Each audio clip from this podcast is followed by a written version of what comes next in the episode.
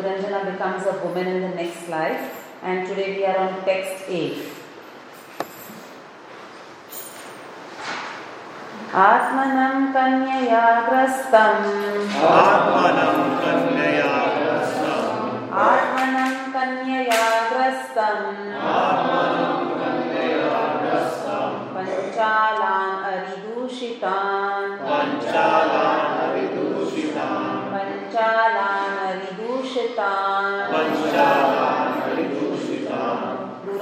चिंतम आपन्नो दुरंत चिंतम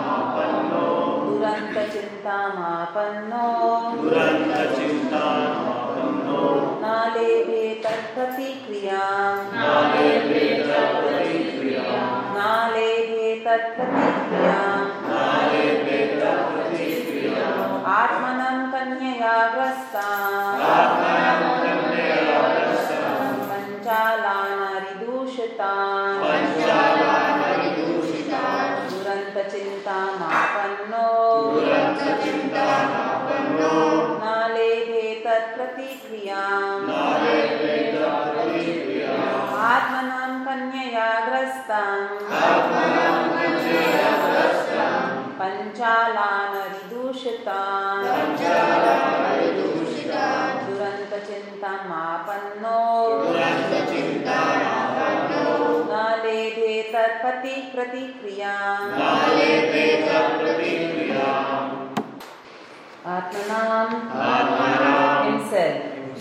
कन्यया कन्यया वैकालकन्या वैकालकन्या ग्रस्तं ग्रस्तं being embraced being embraced पञ्चालान् पञ्चालान् Panchala पञ्चालान् हरिदूषितान् हरिदूषितान् infected by the enemies infected by the enemies duranta Duranta insurmountable insurmountable chintam Chintam anxiety anxiety apanna Apanna obtained having obtained na Na not.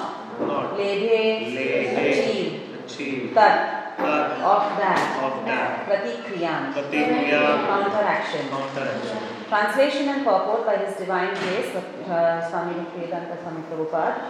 When King Puranjana saw that all his family members, relatives, followers, servants, secretaries, and everyone else had turned against him, he certainly became very anxious. But he could not counteract the situation because he was thoroughly overwhelmed by Kalakanya. Purport When a person becomes weak from the attack of old age, the family members, servants, and secretaries do not care for him. He is then unable to counteract this. Thus, he becomes more and more anxious and laments his frightful condition. ॐ अज्ञानतिमिरान्धस्य ज्ञानञ्जनाशलाकया चक्षुरुन्मिलितं येन। तस्मै श्रीगुरवे नमः।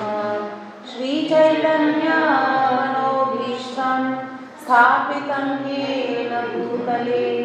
स्वयं रूप तदा मह्यं ददाति स्वपदान्तिकं मुखं करोति वाचालं पङ्गुं लङ्घयते गिरिं यत्कृपातमहं वन्दे श्रीगुरुदीनतारिणं वाञ्छाकल्पतरुभ्यश्च कृपा सिन्धुभ्य एव च पतितानां पावनेभ्यो वैष्णवेभ्यो नमो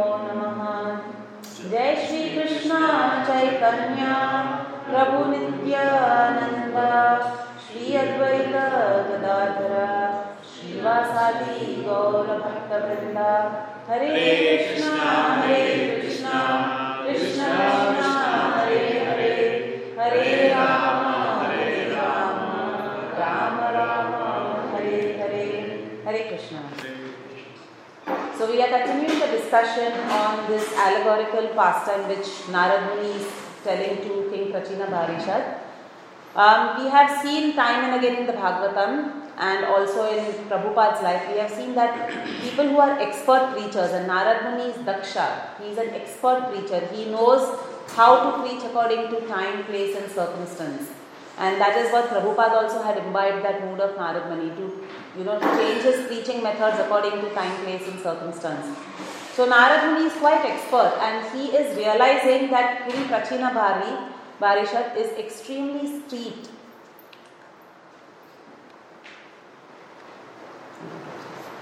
Uh, King Prachinavari is quite steeped in material sense gratification.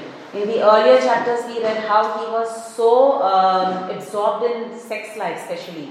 He was a very pro- he had a very promiscuous life, full of sense gratification, sensual desires, lusty, fulfilling all his lusty desires.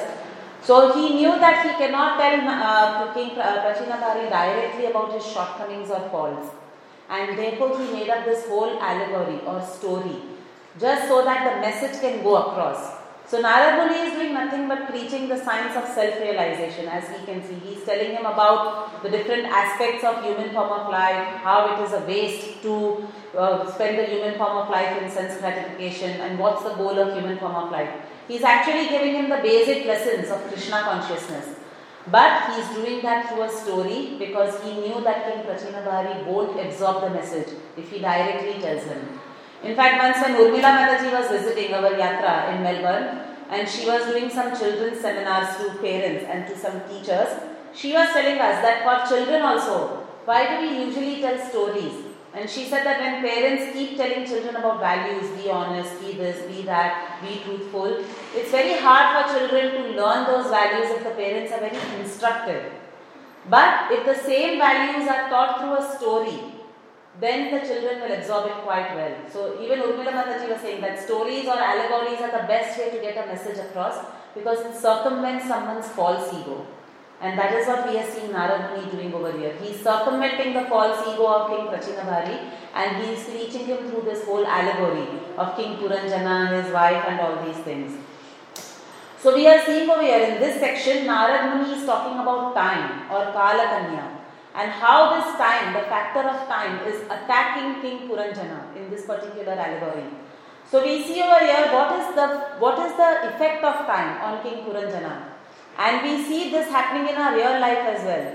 As time goes by, and you know, with the attack of time on a human form of life, we see that everything is stripped from a human a human being. All his opulences are stripped, his youth is stripped, his health is stripped. Everything starts going down.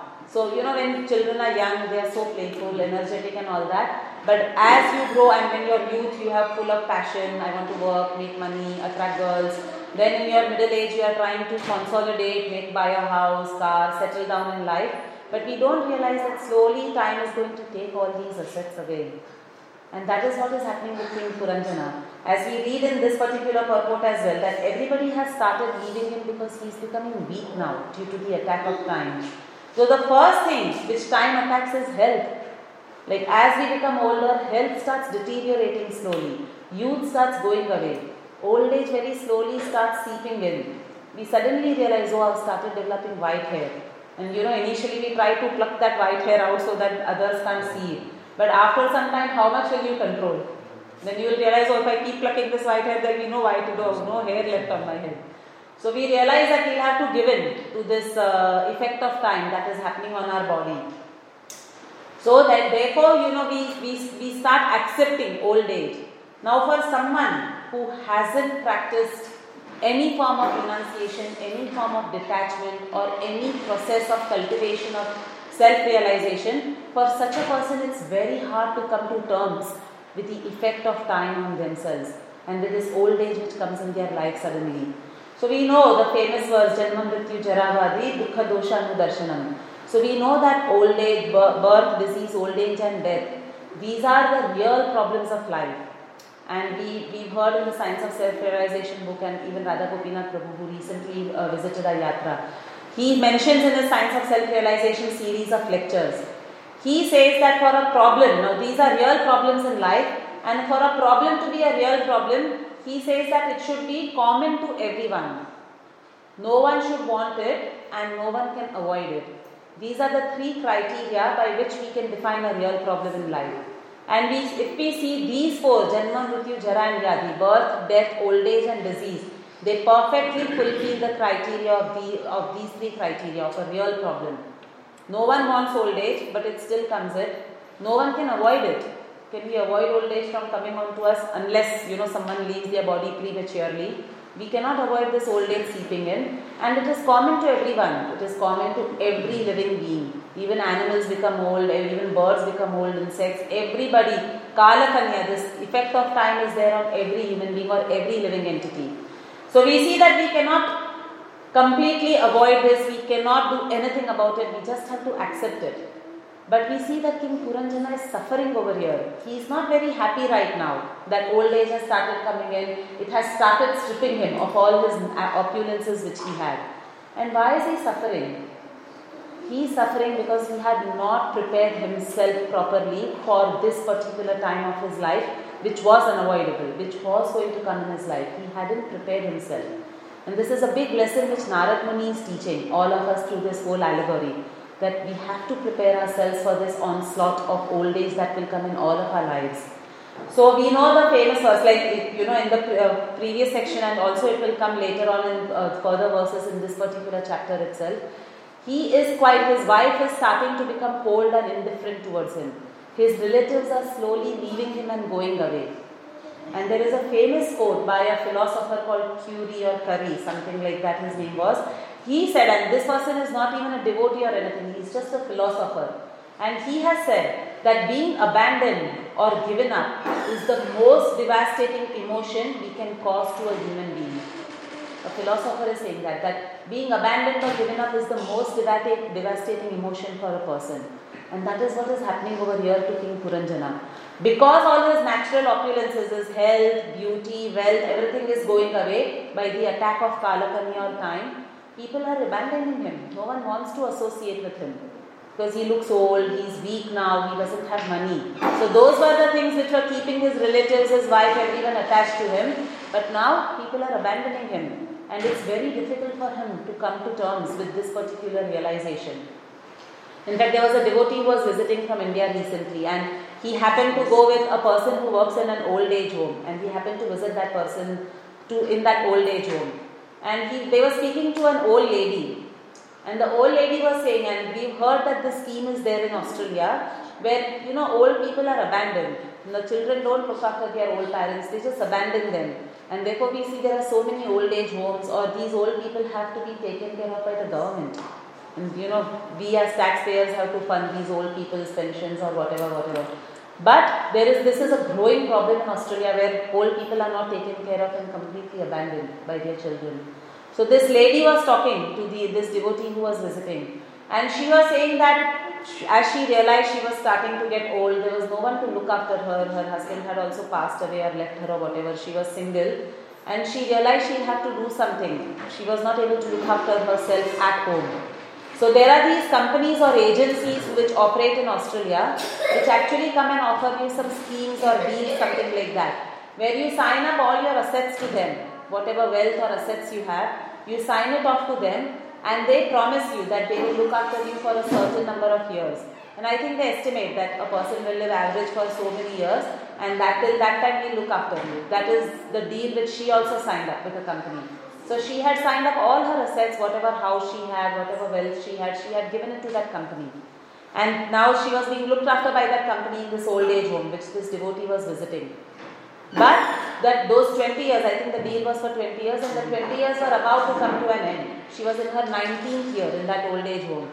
And fortunately or unfortunately, she outlived that contract which she had with the company. She had a long life. Maybe, you know, in her karma, she had a long life. So she outlived. The company thought she'll die within 20 years, but she outlived that contract. So now she's going through nightmares, she was telling these devotees who were visiting her. Because that company has threatened her that you're in your 19th year, in your 20th year, we are going to move you out of this old age home. We are going to kick you out. And this lady has nowhere to go. She has no assets because she signed up everything to the company. The company made a contract and the company can't afford anything beyond 20 years because that's the calculation they must have done based on whatever wealth she gave them. Children had abandoned long time ago. So this lady is having nightmares, she was saying. She's very distressed right now, what will I do after my 20th year? So obviously, these people actually then must be hoping that death comes to them before they have to face all these situations in their life. So that's why this philosopher has said that being abandoned or given up is the most devastating emotion he can inflict on someone. But we see that if someone has not sufficiently prepared themselves themselves to take care of this old age, they will suffer like King Puranjana is suffering. And what is the way to prepare ourselves? We see Prabhupada says time and again that Komara Macharetya, even Prahlad Maharaj says that start devotional service from childhood. Don't wait for, for old age to come because in old age, health is not going to give, uh, it, will, it will leave us, it's not going to cooperate with us. In fact, I was hearing in a lecture, and I've seen this with old people as well, that when you invite them for some lecture or something like that, oh, please come to our house for a lecture. In India, especially where you know the lift, there are not many lifts, or even over here, we have three-story buildings sometimes which don't have elevators. So the first question some of these old people ask is, which floor is your house in? And is there a lift in your building? Because then if we say, oh, it's on the second floor and there is no lift, then they decide not to come for the program because they can't climb the stairs. So we see, you know how if we keep Krishna consciousness for old age, all these factors will start coming in. We might not be able to go and associate so much with devotees, attend programs or anything like that. And even as devotees, like when we are young and our bodies are cooperating with us, we like to do all these physical services. Like we like to dress the deities or we like to take up some services like cleaning, cooking and all that. But in parallel to these physical services, if we have not invested sufficient time in developing our taste for hearing and chanting, it's going to be very hard for us as devotees also in old age. Because we might keep doing seva, seva, seva, seva, but if we haven't invested enough time in our sadhana, then what will happen is as old age comes, we won't be able to do our devo- you know our physical devotional services. Obviously, health is going to be taken away by kalakanya or time. Old age is going to start creeping in, legs will pain, knee will pain, this pain, that pain will come. We might not, if we want to do daily worship, we might not even, even be able to sit down in the altar to do any deity worship or stand for a long time. Or cook. Cook, you know, cooking is quite exhaustive, so we might not be able to do even that. So, what do we do? When old age comes, all these things are going to go away, and we see there is so much rush for seva. Like, we see so many Brahmins want services, but there's not enough services to give to everybody. But there is no rush or there is no this thing for hearing. No one can tell you, sorry, we don't have that service available. The hearing service is available for everybody. Everyone can sit and come and sit and hear or you know listen or hear lectures at their home. So if we develop sufficiently this you know process of very important process of bhakti of taste of hearing and chanting, it's going to be hard for us also as devotees in old age. And if we, like in Puranjana, we see he didn't develop this at all in his young life, and therefore he's suffering right now. All his relatives have started leaving him, and he's become distressed. So the prayojana of this particular human form of life, or the goal of human form of life, is is self-realization, is to come to that conclusion that Krishna is my only shelter and start taking shelter of Krishna since a young age while our health is cooperating with us. So cultivation of detachment from all our family matters because we know the verse, famous verse in Srimad Bhagavatam. देह पत्या कलाधर आदिश्व आत्म सैनेश्व सत्व आपि तेषां प्रमत्व निधनं पश्यानापि न पश्यति So what is the meaning of this verse? Deha patya kaladra adishva. That means your body, these are infallible soldiers, Bhagavatam is saying. Your body, your wife, your relatives, they are not going to support you at the time of death. They are all going to leave you. And we see this living example in the story of King Puranjana. His wife is leaving, relatives are leaving, health is leaving, your youth is leaving him, everything is leaving him. And Pashyanati na Pashyati, that means even though you heard sufficiently, you have still not developed renunciation. And you are still attached to them, and they are not going to save you at the time of death. It's only the chanting and the hearing that you've done which is going to save you. So it's a big lesson which Narad Muni is teaching to all of us through this whole particular pastime of King Puranjana on how to become detached while we are still young, how to develop taste for hearing and chanting while we are still young, so that in our old age we have some ammunition with us already of that deep taste we've developed for hearing and chanting, and also we've become detached slowly from our house, family affairs, and all these things. So that's that's the what we learn from today's verse. Today is also a very important day. It's Vasanta Panchami, and it's also the appearance and disappearance days of some very prominent prominent acharyas in Gaudiya Vaishnava lineage. So we'll, we'll spend the next few uh, uh, minutes in talking about these acharyas and also about the importance of Vasant Panchami. So Vasant Panchami, it is mentioned in the Bhagavatam and by, you know, even uh, Jaidev Goswami in Gita Govind, he gives good, very beautiful description of the Vasant Ritu and Krishna's pastimes in the Vasant Ritu. So Vasant Panchami is the day when, Krish, uh, when the uh, season of spring actually starts in India. Obviously, for us, autumn will start soon. But in India, the season of spring starts actually from Vasant Panchami day. So this is the day when you know new flowers will start blooming. The cold winter months are getting over, and there will be fresh life. You know, new leaves, new flowers will start coming in. So this is the day actually when Krishna and Balram enjoy quite you know uh, conjugal pastimes with the gopis especially because whenever you know this atmosphere is very nice spring season is obviously not very hot not very cold the temperature is nice everywhere there's greenery fresh green leaves and flowers are coming so it's a very conducive environment for krishna and balram to enjoy their pastimes with the gopis and that is what happens throughout the vasant ritu Krishna has his Ras Leela with the gopis almost every night, um, it is mentioned, in the groves of Govardhan Hill um, during this Vasant Ritu. And if we, if we see in the temples of uh, Vrindavan, today they will be, the deities and the temples will be beautifully decorated. The deities will be dressed very beautifully in fresh green and yellow outfits and also the temples will be beautifully decorated um, just celebrating the onset of spring season. So that is the importance of Vasant Panchami. It is also uh, the appearance day of a very important personality for all of us who is Raghunath Das Goswami.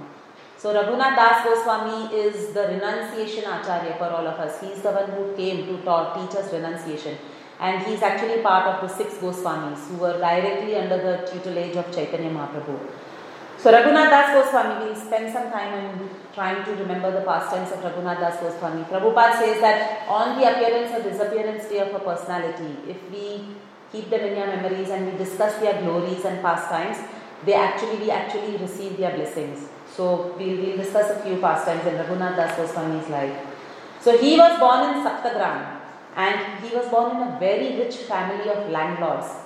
So it is said that the Mughal emperor who was uh, ruling in, at that particular time in Bengal, he had leased the entire land of Saptagram uh, to this Majumdar family for 12 lakh rupees at that time. Imagine, so many years ago for 12 lakh rupees. And these landlords were so rich and they were so expert in making money that despite paying this lease of 12 lakh rupees every year, they were making 20 lakh rupees because of the way they were operating that whole land, cultivating whatever, growing grains, taxes uh, collection and all that. So they always had, you know, surplus of so many lakhs of rupees. So just, you know, giving us an idea of how much this would be crores and crores of rupees today or millions of dollars today in today's day. That is the rich family which in which Raghunath Das Goswami was born. So his father's name was Govinda Majumdar and he had also an uncle who was also part of, part of, part of the family and very doting on um, Raghunath Das Goswami because he was the only child. His uncle did not have any children. So all the wealth, all this opulent wealth, land, everything, he himself was going to inherit. Raghunath Das Goswami. So the Majumdars were very pious people, very rich, very wealthy, but very pious as well. So they used to actually give lots of donations to support Vaishnavas and their activities. But they were also steeped in material sense gratification. They weren't completely detached and you know like okay we don't want to involve ourselves too much in all these material affairs of taking money and all. Goal of life is to do bhakti. They were still not at that stage. They were pious people who used to support brahmanas, who used to support Vaishnavas. But they themselves were very steeped in material sense gratification. But on the other hand, Raghunath Das Goswami, since his childhood, he was a very, very renounced person, completely unattached to the wealth that his family possessed, completely unattached to these financial matters or these, you know, matters of economic development and all that. He was completely unattached to all these things. And because since childhood he had heard about Chaitanya Mahaprabhu, so he was very inspired by Chaitanya Mahaprabhu. In fact, one day during his childhood, he was taken to um, uh, visit Haridas Thakur, who is the Namacharya. And when he met Haridas Thakur, he was extremely inspired by Haridas Thakur's life and example. And he, he just wanted to dedicate his complete life to Chaitanya Mahaprabhu. He wanted to just go at the feet of Chaitanya Mahaprabhu, give up everything, and just serve under Chaitanya Mahaprabhu and spread the mission of Krishna consciousness. That is what his heart was continuously yearning for. And his parents could see, see early on, they could catch early on that Raghunath Das Goswami has this tendency of renouncing everything and going away into the shelter of Chaitanya Mahaprabhu. So they used to always have 10 or 15 security guards around him just to ensure that he doesn't leave everything and go away. And obviously, the second thing is, you know, women. We, we read again in the Bhagavatam and we see in Puranjana's pastime itself that how an attachment to a woman can keep a person bound completely in life. So Hridaya Granthi say, we've seen that verse also in the Srimad Bhagavatam. So they thought that marrying him to a young beautiful girl will keep him attached to the house. So they arranged Raghunath Das Goswami's marriage to a very exquisitely beautiful young girl. They said she was much more like she was almost as beautiful as the goddess Lakshmi. So they married him off to her, but it made no difference to Raghunath Das Goswami at all. He was so renounced that he never used to sleep even in his house. They had opulent palaces, obviously, because of the wealth they possessed, but he never used to sleep in his house. There was, he was, there was an outhouse or there was a corridor or something like that. He only used to sleep over there and never entered his house for sleeping or he tried to you know, make his life very comfortable. So several times it is mentioned in the Chaitanya Charitamrita that Raghunath Das Goswami tried to run away several times from his house. Because every time he wanted to run away and surrender his life to Chaitanya Mahaprabhu and go to Jagannath Puri and stay with Chaitanya Mahaprabhu. But his parents were every time sending guards and they used to catch him and bring him back. So this happened many, many times when he tried to run away, but he wasn't able to run away at all. So one day, their family priest, their family priest's name was Yadu, Yadunandan Acharya. And one day, Yadunandan Acharya came and told uh, Raghunath Das Goswami, he found him lying in the corridor early in the morning. And he came and told him that, you know, the temple, the family temple which we have, the head pujari is not doing his duties very well.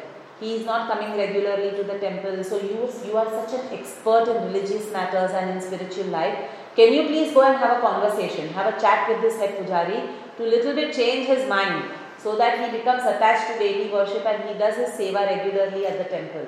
And today he hasn't even come. So can you please go and find him and preach to him?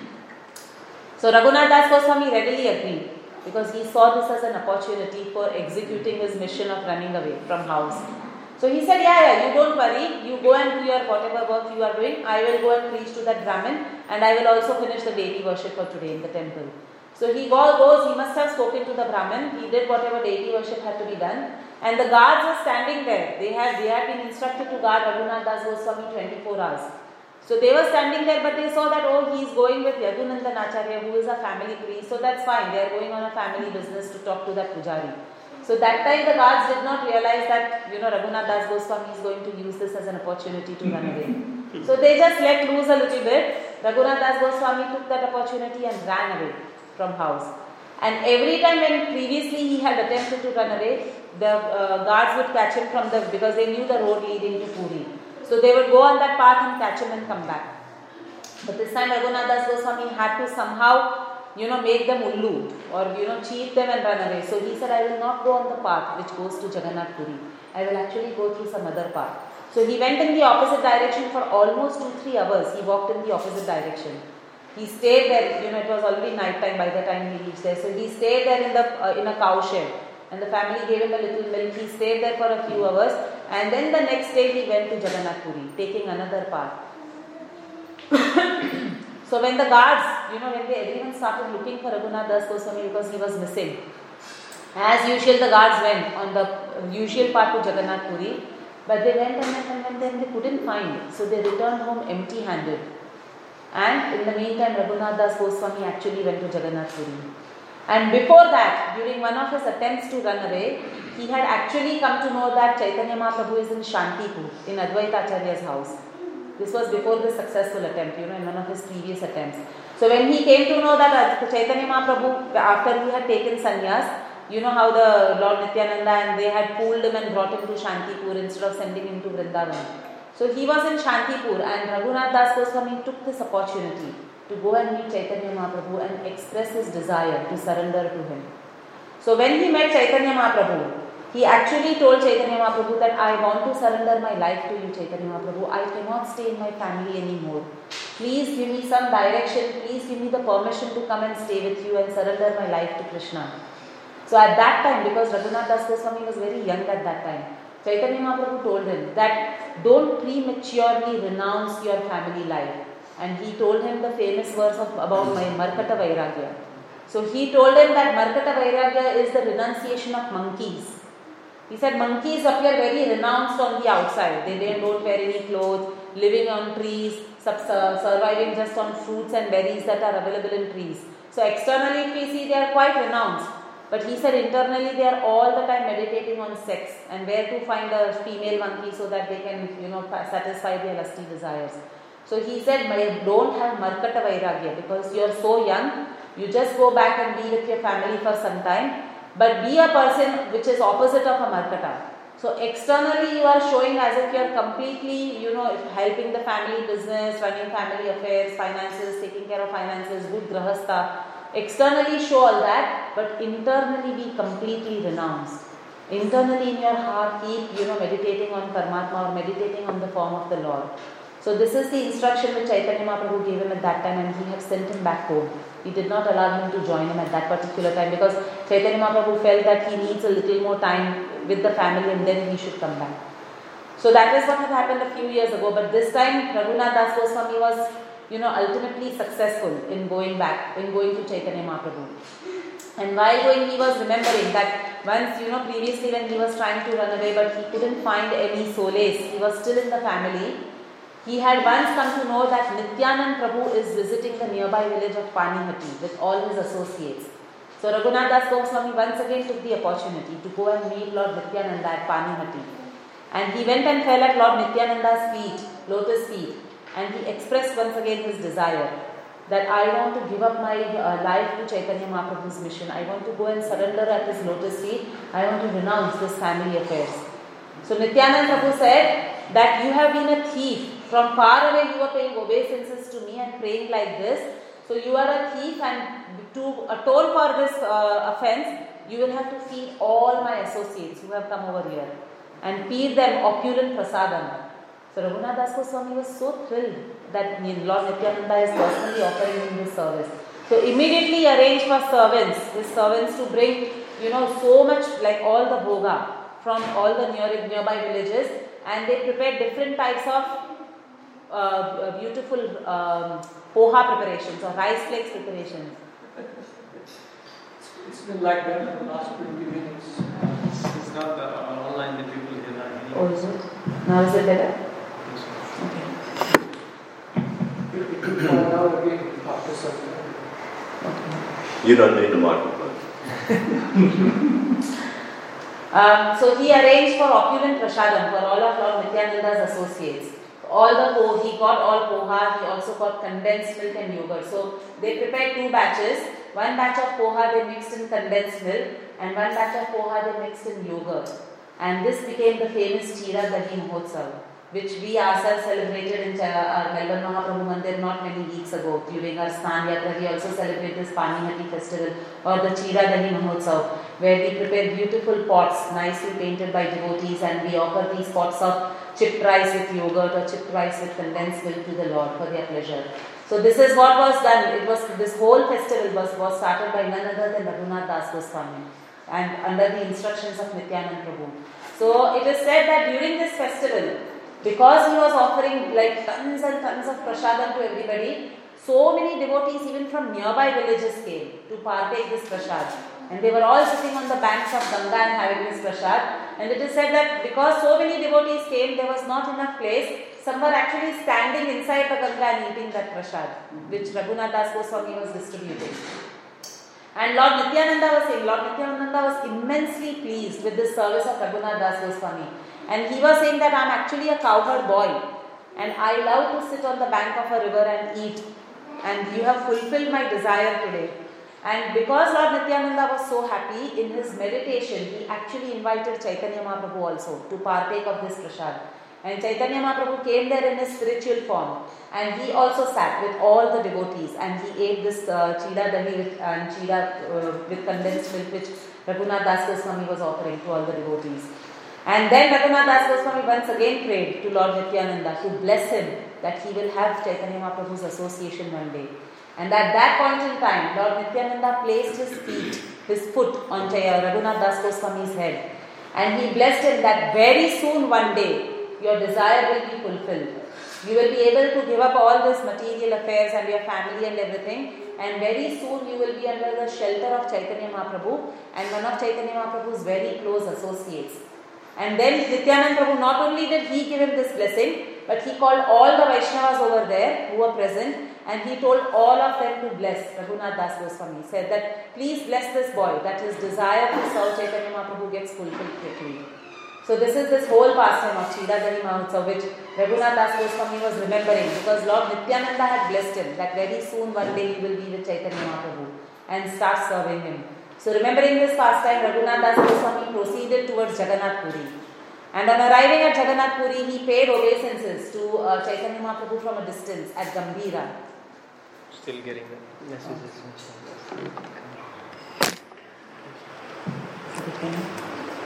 I think this needs to be tightened probably if it keeps doing.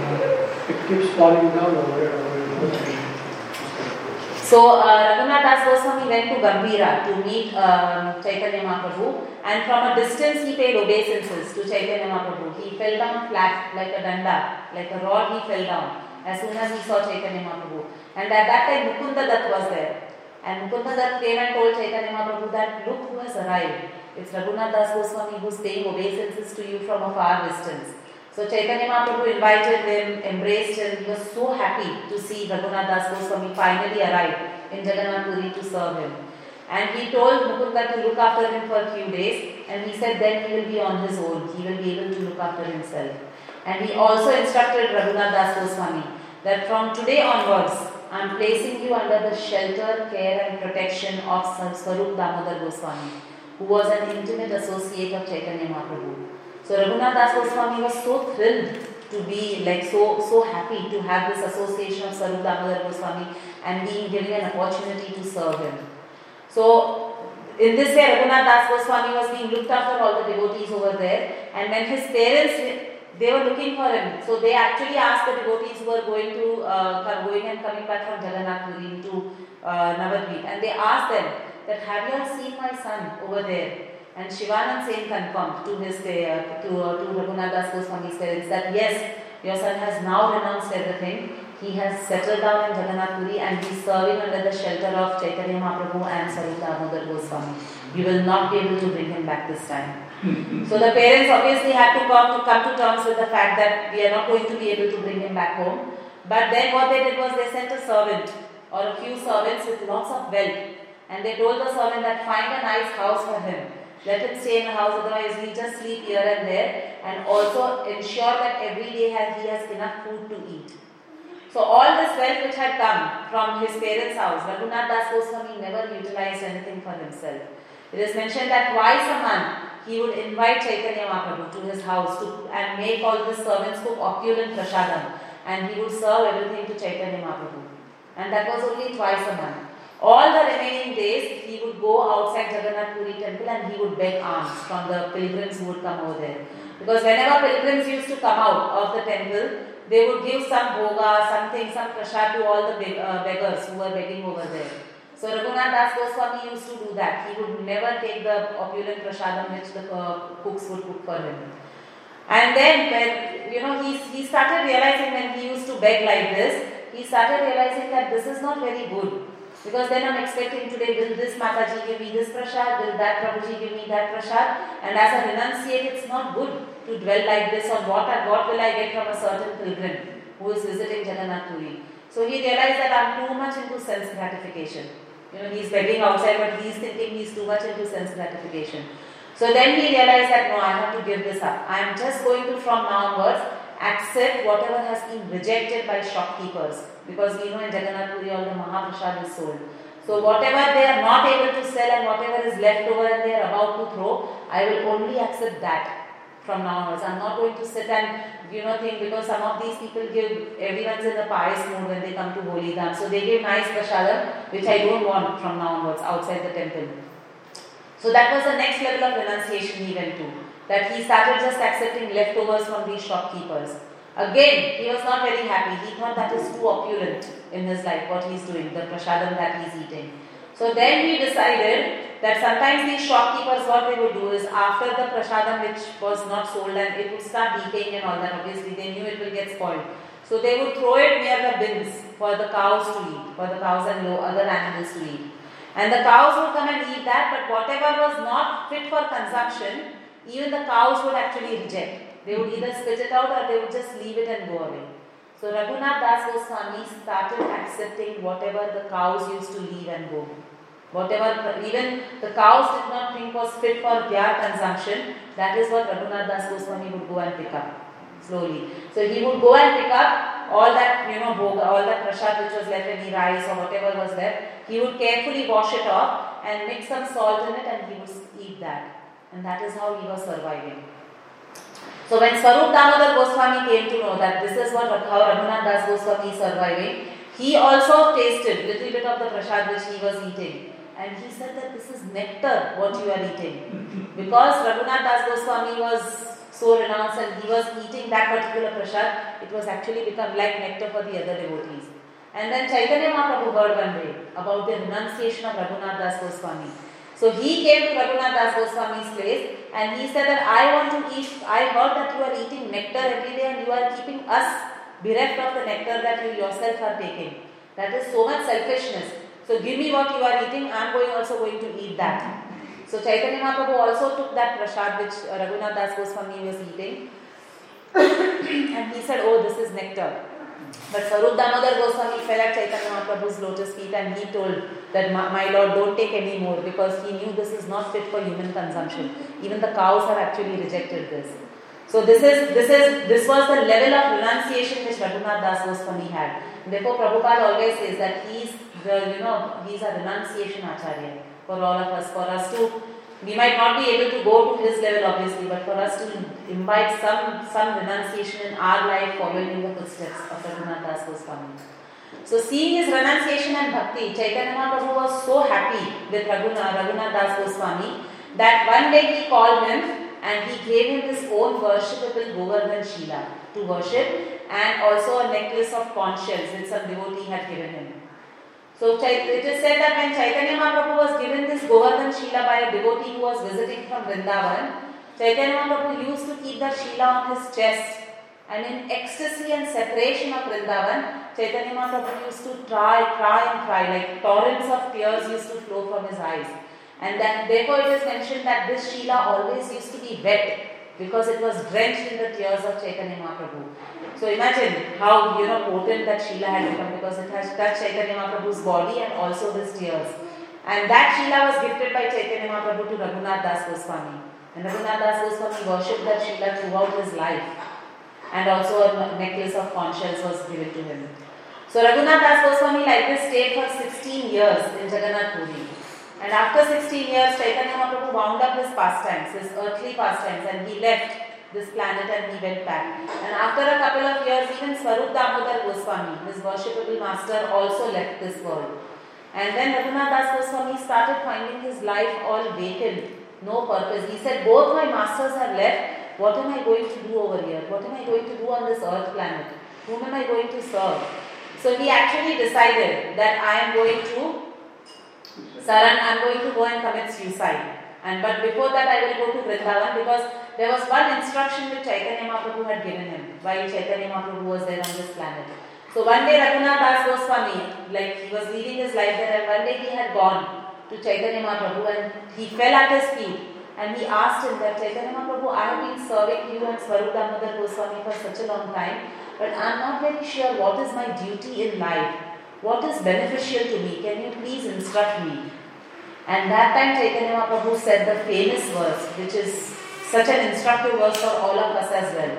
He told him, Gramya katha na sunive, Gramya varta na kahive, um, bhala na khaive or bhala na parive.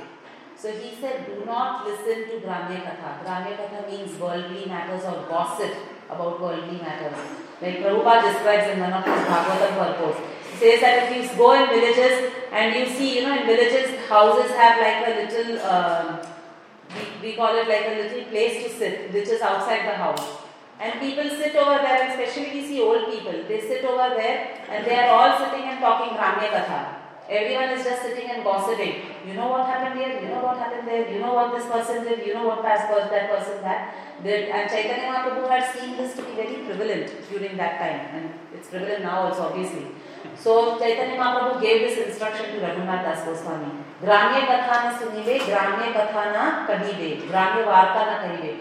Do not listen to gossip or you know worldly conversations and talks, and do not discuss gossip or worldly conversations and uh, talks. Bhala na khaive or bhala na parive, which means that do not eat opulent food. Now he's telling to Raghunath Das Goswami was already so renounced, but he's saying that that instruction covers for all of us. Do not eat opulent food. Do not be too attached to eating different different varieties of foodstuffs and opulent foodstuffs. Or bhala na parive. Do not be attached to wearing beautiful clothes all the time. And remember to worship, be humble always, and remember to worship Radha and Krishna throughout your life. Surrender to them and worship them throughout your life. So, this famous verse was told by Chaitanya Mahaprabhu to Raghunath Das Goswami as an instruction. And that is what Raghunath Das Goswami remembered. He said that my Lord has instructed me to worship Radha and Krishna. So, I want to once take Darshana Vrindavan before I give up my body. So, he decided he is going to commit suicide, but he will commit suicide from top of Govardhan Hill. So he traveled to Vrindavan all the way, and when he came to Vrindavan, he was still, you know, thinking, contemplating how to execute his mission of committing suicide. And there he met Rupa Goswami, and he met the other Goswamis as well. All the Goswamis who were present at that time, they were so happy to see Raghunath Das Goswami because he had intimately served Chaitanya Mahaprabhu for 16 years, which all these devotees hadn't had the opportunity. They were all living in separation from Chaitanya Mahaprabhu in Vrindavan. So they were all so pleased to see him. And Rupa Goswami actually talked sense into Raghunath Das Goswami. He said, please give up your idea of committing suicide. You don't know what wealth you are carrying with you in your heart about Chaitanya Mahaprabhu's pastimes. So utilize the remaining of your life to enliven everyone and tell everyone about Chaitanya Mahaprabhu's pastimes. Because so many people in Vrindavan don't know anything about his pastimes. So then Raghunath Das Goswami gave up this idea of committing suicide and Rupa Goswami told him that we will make arrangements for your stay on the banks of Radhakund and every day you sit there and you talk about the pastimes of Raghunath Das, of uh, Chaitanya Mahaprabhu. So following in the, uh, his instructions, Raghunath Das Goswami every day used to sit on the banks of Radhakund and he would actually give classes on Chaitanya Mahaprabhu's pastimes for almost three or four hours. And when he was talking about these pastimes, uh, none other than Krishnadas Kaviraj Goswami used to come and sit there and listen to these talks every day. So it is mentioned that Krishnadas Kaviraj Goswami wrote the Chaitanya Charitamrita based on these lectures which Raghunath Das Goswami gave on the banks of Radhakund and also the diary of Swarup Damodar Goswami himself. So that is, the, you know, these two things form the basis of Chaitanya Charitamrita. So like this, Raghunath Das Goswami was continuing his bhajan on the banks of Radhakund, but he was, as we know, he was so renounced that he would not care about his own comforts at all. He would drink buttermilk only once in two, three days. He would take a little buttermilk. And that too, he would curse himself while drinking buttermilk. That see how I am, I'm so attached to sense gratification. I am drinking this buttermilk, which is actually not needed. So very renounced and in that mood he used to do his bhajan. For hours and hours he would consider and chant the holy names of Krishna. And he did he had not built any shelter for himself, whether it was sun, rain, cold, he would just sit and chant. So one day when Rupa Goswami was coming to visit Raghunath Das Goswami, and it was very hot. In Vrindavan we know how the summers are extremely hot. So Raghunath Das Goswami not caring about anything, he was sitting and doing his japa in deep meditation of Radha and Krishna. And Rupa Goswami saw from far away that Radharani was standing personally behind Raghunath Das Goswami with her pallu or her sari's veil covering Raghunath Das Goswami. And Rupa Goswami could see because he is also a pure devotee, so he had this darshan of Radharani and he could see that Radharani was perspiring, standing in the sun. And Rupa Goswami was so upset and angry with Raghunath Das Goswami. He actually told him, What are you doing? Why are you sitting here in the hot sun and we are chanting the holy names of Krishna under the hot sun?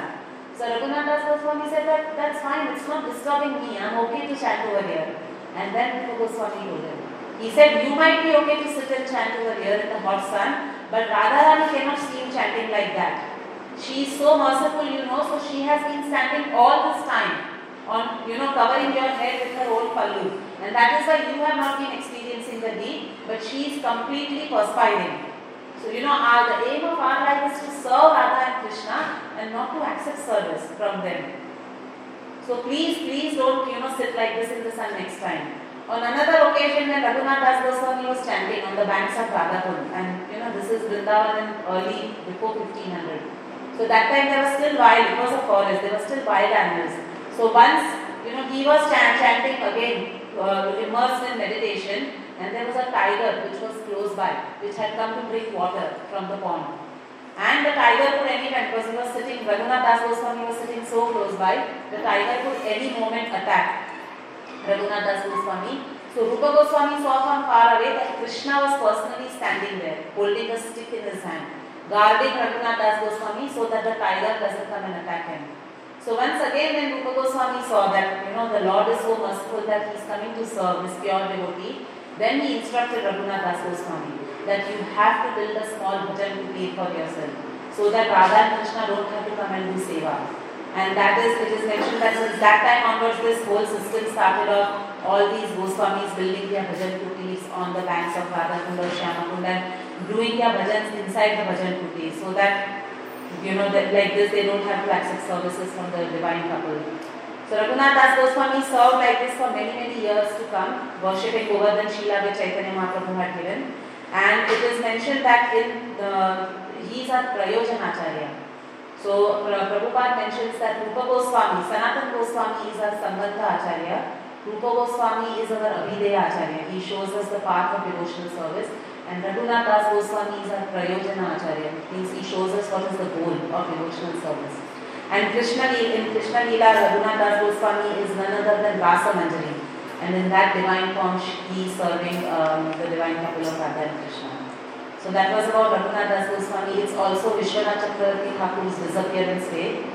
Um, just a few things about Vishwanath Chakravarti Thakur. So Vishwanath Chakravarti Thakur was also known as Hari Vallabh, Hari Vallabh Das and he was born in 1638 again in the uh, region of East Bengal. So he actually comes from the disciplic succession of Narottam Das Thakur and his own Diksha Guru was Radha Raman Chakravarti. And Vishwanath Chakravarti Thakur, it is mentioned, he was such a he was such a uh, scholar, very realized person, very devoted to Radha Krishna, but also an erudite scholar. So it, it is mentioned in some places that some of the acharyas who were present at that time, they used to consider him a reincarnation of Rupa Goswami. So Vishwanath Chakravarti Thakur, because he was such a scholar and realized person, he has written over more than over 40 books. He has written commentaries on so many famous books by the previous acharyas on the Srimad Bhagavatam. In fact, when we are studying our Bhakti Vedanta course and the Keshav Prabhu, we always refer to the commentary by Vishwanath Chakravarti Thakur, the Sarartha Darshani, which he has written on the Srimad Bhagavatam. The famous book Madhurya Kadambini was also written by Vishwanath Chakravarti Thakur. And also the song, Samsara Davanala song, which we sing every day in the morning, which you know glorifies the position of a guru in one's life. That also has been written by Vishwanath Chakravarti Thakur. So uh, during his time, he was actually known as the crest jewel of all Vaishnavas. And Bhakti Siddhanta Saraswati Thakur says that Vishwanath Chakravarti Thakur was the protector, guardian and acharya during the Middle Age period, which was between 1600 and 1700. He kept Gaudiya Vaishnavism, you know, protected and he did not allow any apasampradayas and all that to flourish. He was a protector of Gaudiya Vaishnavism. So his worshipable deities were Radha Gokulananda and the same Govardhan Shila which Raghunath Das Goswami had worshipped, which Chaitanya Mahaprabhu had given to Raghunath Das Goswami, that Shila was worshipped by Vishwanath Chakravarti Thakur along with Radha Gokulananda. So it is mentioned that today also that Shila is there in Radha Gokulananda temple in uh, Vrindavan, if go and take darshan of Vrindavan. And um, in Krishna Leela, he was known as Vinoda Manjari and his samadhi is still there in Radha Gokulananda temple. Obviously, many many of us have gone there and we've seen his samadhi in Radha Gokulananda temple. So this was about Vishwanath Chakravarti Thakur. And it is also the appearance day of Vishnu Priya, who is the eternal consort of Chaitanya Mahaprabhu.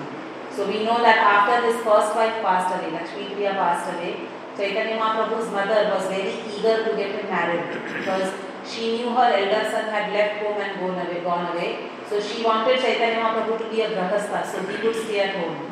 So then on the banks of the Ganga, every day she would see Vishnu Priya, who would come there to fill water and very, very chaste lady, very beautiful and very respectful to elders. She would always pay obeisances to Sachi Mata.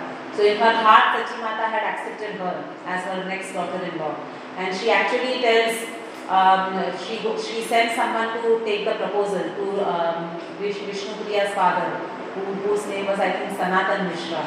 And even Sanatan Mishra was very thrilled to have Chaitanya, to accept Chaitanya Mahaprabhu as his son-in-law. And there is a whole description in the Chaitanya Charitamrita about the marriage of Chaitanya Mahaprabhu and Vishnu Priya, how Buddhimanta Khan sponsored the whole marriage. It happened so opulently. And Vishnu Priya ultimately came home and she started serving Chaitanya Mahaprabhu. And at a young age, we know Chaitanya Mahaprabhu left her also and accepted sannyas. So after that, she led a very, very renounced life. She would every day chant the Hare Krishna mantra and she had taken a vow to chant some millions of names of the Mahamantra. And eh, for every grain of rice that she would, uh, for every mantra that she would chant, she would keep one grain of rice aside. And at the end of the day, whatever grains were collected by her chanting, she would only cook those many grains and she would eat that. That was the level of her renunciation. So it's time up. We'll end the class over here. Are there any questions, comments, corrections? Um, At the end of each chapter of the Chaitanya Charitamrita, Krishnadas Kaviraj offers his obeisances to Rupa and Raghunath. So you mentioned that Krishnadas Kaviraj um, uh, heard the pastimes of Lord Chaitanya, and that makes up a lot of Chaitanya Charitamrita. Um, and also um, the diaries of Sri Nanda. Um, but we don't, when when he offers his obeisances, he doesn't mention Sri Nanda. Right? But he offers his obeisances to Rupa and. Um, what are your thoughts on the way he does that? Why he doesn't give the credit Well, we can understand why he was offering his obeisances to Raghunath Das, because he was hearing from him. Uh, why Rupa Goswami and not Sri Raghunath, say for example, if, if the book was based on Sri Raghunath's diaries. You are the best person to answer that question. What are Just, I don't know, I'm just, just curious. I have no idea. I, I heard, I was, you know, reading on um, various Vaishnava websites about him and also in the Chaitanya and lectures where he based his talks on Swarup Damodar Goswami's diary and that is how, that is how uh, Chaitanya Charitamrita came to be written about it. Well, you know what, it, tends, what it, it, tends to, it, it illustrates that Rupa Goswami was a leader of the Goswamis. Even though Sanatana Goswami was the older brother of Rupa Goswami, still the leader of the Goswamis is Rupa. Right? And Prabhupada mentions that we're Rupa leaders, you know, in the beginning of the of Instruction. So I guess, you know, he was taking shelter of um, Raghunath Das physically and Rupa Goswami in, in Vrindavan, and he's honouring Rupa Goswami because he's leader of the Vaishnavas. No, no, no, another question or comment. You mentioned uh, the advice that uh, Lord Chaitanya gave, was it Raghunath Das? Which is the Brahmi Vatans. Don't eat opulent food, don't dress in opulent clothing. Yes.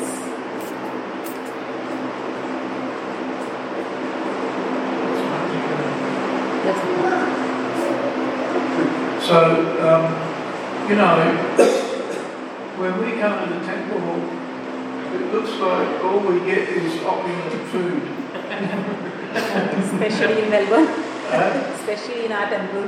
uh, so that creates a bit of a quandary. Um, uh, um, John just explaining to me how the uh, salad that he had yesterday took him to Vaikuntham. so, and, and, and also, you know, um, we noticed that Srila Prabhupada would wear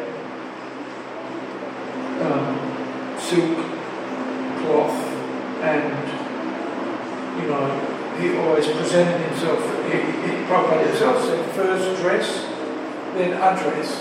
You know, I said to brahmacharis have always got kurtas that the sleeves end up halfway up their wrist and they can't do up their top button, right? So I'm always encouraging them, you know, get a, get a kurta that fits.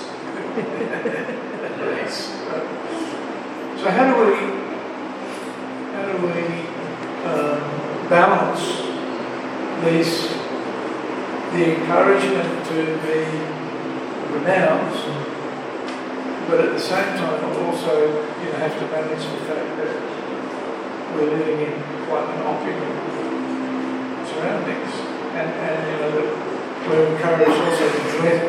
We, on one hand, we don't dress nicely, but then on the other hand, we get instruction dress nicely. How do we reconcile these apparent contradictions? You got the answer? Actually, I also was thinking on the same line, same adding, adding to you, uh, that you can answer for. That, that you talked about the market yeah? like I was thinking. So, like internally meditate and externally work like a materialist state. And then we also have the teaching, you should not be hypocrite, you should not be duplicit, you should be present yourself as what you are, you should be transparent.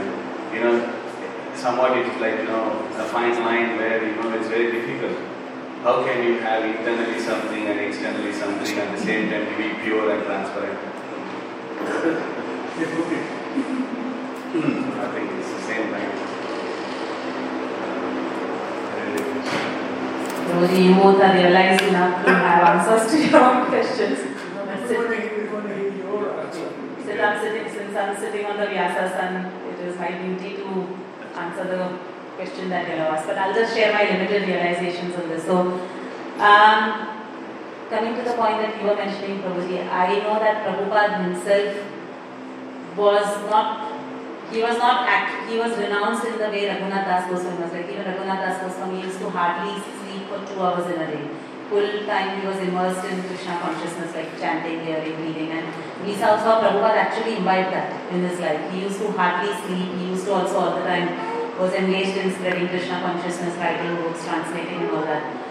But we see when Prabhupada, you know, we read in the Leelamrita, the prasadam that he used to take, it wasn't in the lines of what Raghunath Das was doing. It wasn't just buttermilk in once in two, three days or something like that. So Prabhupada always used to, he knew the disease in Kali Yuga, especially of conditioned souls like all of me, that it will be so hard for us to, you know, im- even follow in the footsteps of such great renunciation that we see. So he actually said the main renunciation which as devotees in Kali Yuga, practicing devotees in Kali Yuga for all of us is to chant the Hare Krishna mantra. That is our main, our main renunciation and our main, uh, you know, the process that we follow.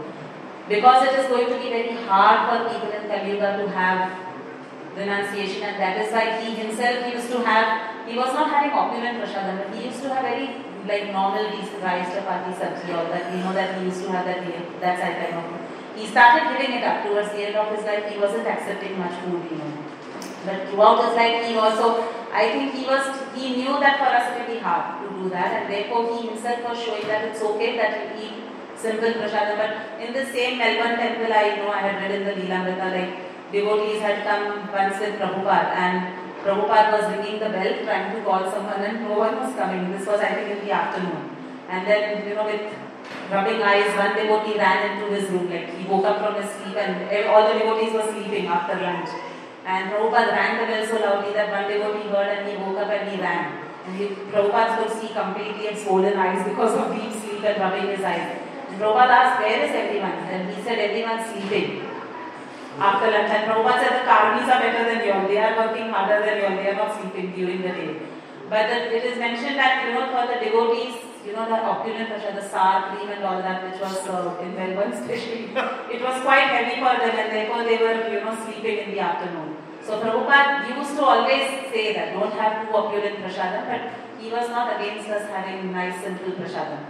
He was always for it and he himself used to set an example because he felt that for us, austerity, the chanting of the Hare Krishna Mahamantra itself is an austerity. So if we just do that properly and for that if we are taking prasadam to keep our senses under control and peaceful so that we can chant the Hare Krishna Mahamantra, I feel that is. Don't forget Prabhupada has diabetes. Yeah. Diabetes you have to more. Okay. So austerity cannot do. Yeah. You have to write so much because keep moving one and a half hour. Thank you. Thank you. You can't have to more than that. You are breathing and sleeping one and a half hour. And writing all. So you And- can't compare. And coming to what Manmohan Prabhu was saying about Markata Vairagya, um, I, I, honest, I personally feel that what Chaitanya Mahaprabhu was meaning that externally be like a normal person living in the material world and internally be attached to Krishna, I, I, I don't see that as being as hypocrisy. Hypocrisy because for example, we're talking of normal grahastas. So when you are going to work, you have to be, you have to dress like, you know, wear a suit, business suit or whatever, and you have to be part of that world where you are working. But internally, we are still always thinking of Krishna. We are looking for opportunities to see if we can preach about Krishna, start some yoga classes or whatever in our workplace or distribute books, somehow give prasadam to the people who are working with us. So I felt Prabhupada was talking about uh, Chaitanya Mahaprabhu and Prabhupada also talks about that particular balance where externally we fit in with the world and therefore we see Prabhupada himself used to dress properly because he knew if he wants you know these dignitaries to come and hear from him or he wants to preach he would if no one will come he lives under a tree and he's wearing tattered clothes so I feel Prabhupada was talking about that that you dress or again it's not opulently simple dhoti kurta which is presentable and you externally be like that so that people will actually listen to you. And with grahastas, we externally go and work, we dress up like, you know, people are dressing up and all. If we wear a dhoti kurta in an office and go, people might not accept, they might think we are, you know, a little bit crazy or off or something like that. So, but internally we are keep our Krishna sadhana strong in the morning, in the evening we have a good program which keeps us stable in our Krishna consciousness. That's what my realization is. Krishna.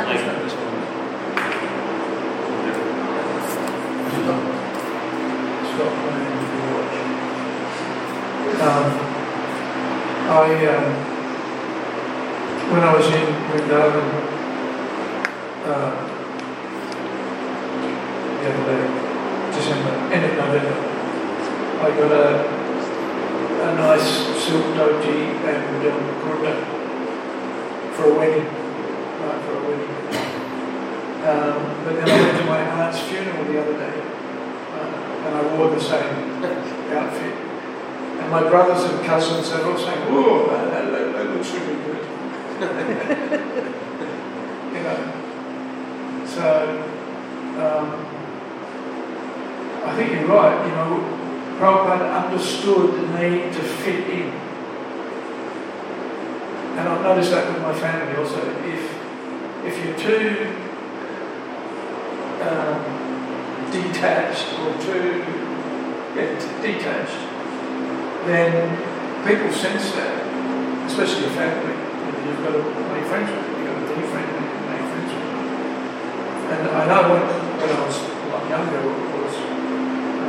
and I tended to be kind of detached from family. And that, but they didn't like that. And I noticed, you know, because I've gotten older, we've gotten older, we've got a little bit more relaxed. And so that, that makes them more favourable, actually. You know, in, in, in my brother's calls by our devotional now, which they didn't do years ago. So there's certainly an advantage in kind of fitting in a little bit with the, with the cultural norms. And people relax, then they'll be more receptive to what our philosophy is and, and you know, the proper utilization of things, which is doing it in relationship with Krishna. And that's a good point that you made about prasadam. You know, Prabhupada mentions that a devotee should be mentally and sensually strong. And, um, you know, if you're not eating enough, you can't stay awake, you can't jump around, you can't focus on anything. Prabhupada understood that. And so, you know, he didn't mind when the devotees, he encouraged the devotees to eat, you know, 10 chapatis. Which we, we, you know, young people can do. Prabhupada understood that.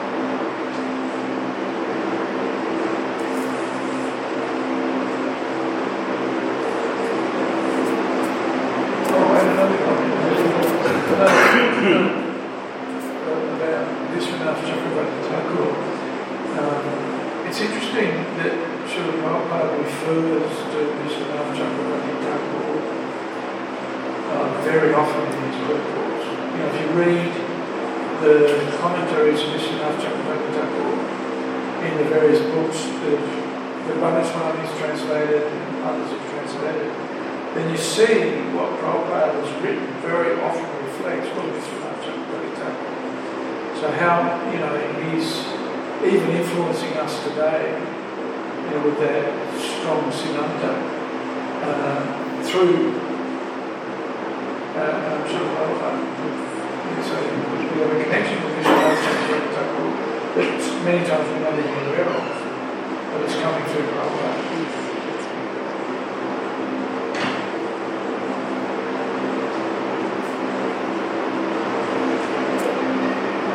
That's a really good point, Rohit, because when we are studying the Bhaktivedanta course right now, we are in the 10th canto we finished and we started the 11th canto recently. So there's not many purports which Prabhupada's disciples have written. Like some verses don't have purports and that's when the Sarartha Darshini is of such great help, especially when we are preparing for our exams.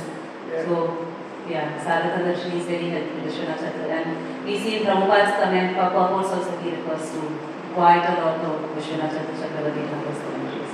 Thank you, Rohit. Any other questions?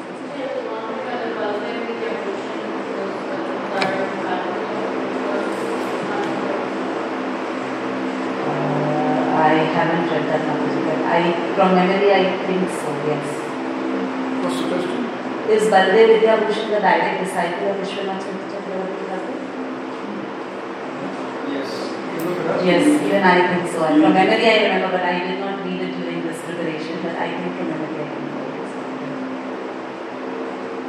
Satsvarupa Goswami had written in Leelamrita, Prabhupada with so much austerities, he was cooking by himself and giving food to all his devotees. Cooking and serving and also cleaning the dishes. So, who can compare the austerity to food? And what he had written in Western world, full heart and the purpose. We can never compare. Thank you, Rohit.